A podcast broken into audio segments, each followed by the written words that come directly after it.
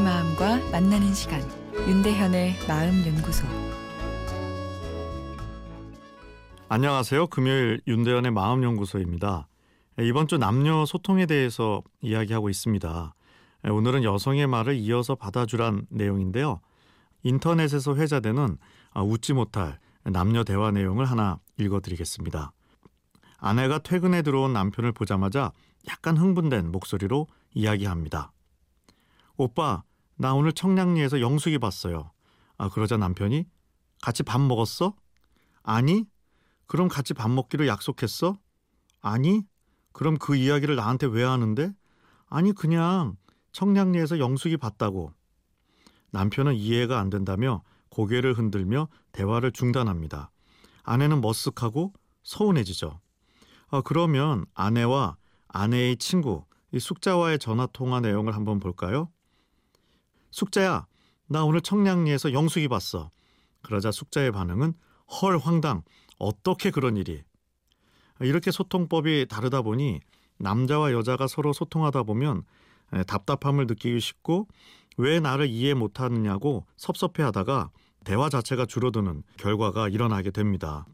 그리고 부부나 연인인 경우 우리는 잘못 만났어라 생각하게 되고 이 사랑마저 식어버릴 수도 있는데요. 에, 종종 남자 중에도 여성형 소통 능력을 갖고 태어난 분도 있고 반대로 여성 중에도 남성형 소통을 하는 분들이 있습니다.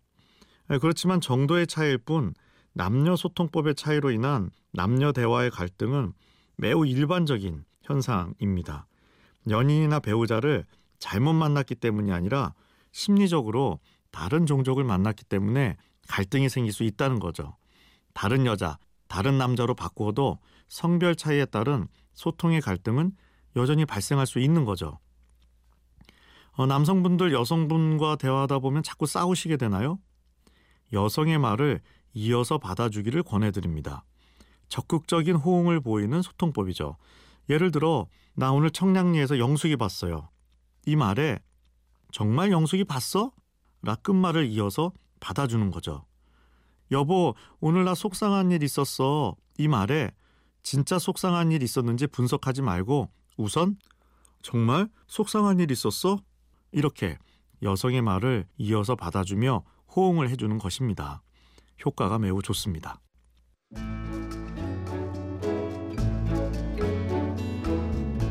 윤대현의 마음연구소 지금까지 정신건강의학과 전문의 윤대현 교수였습니다.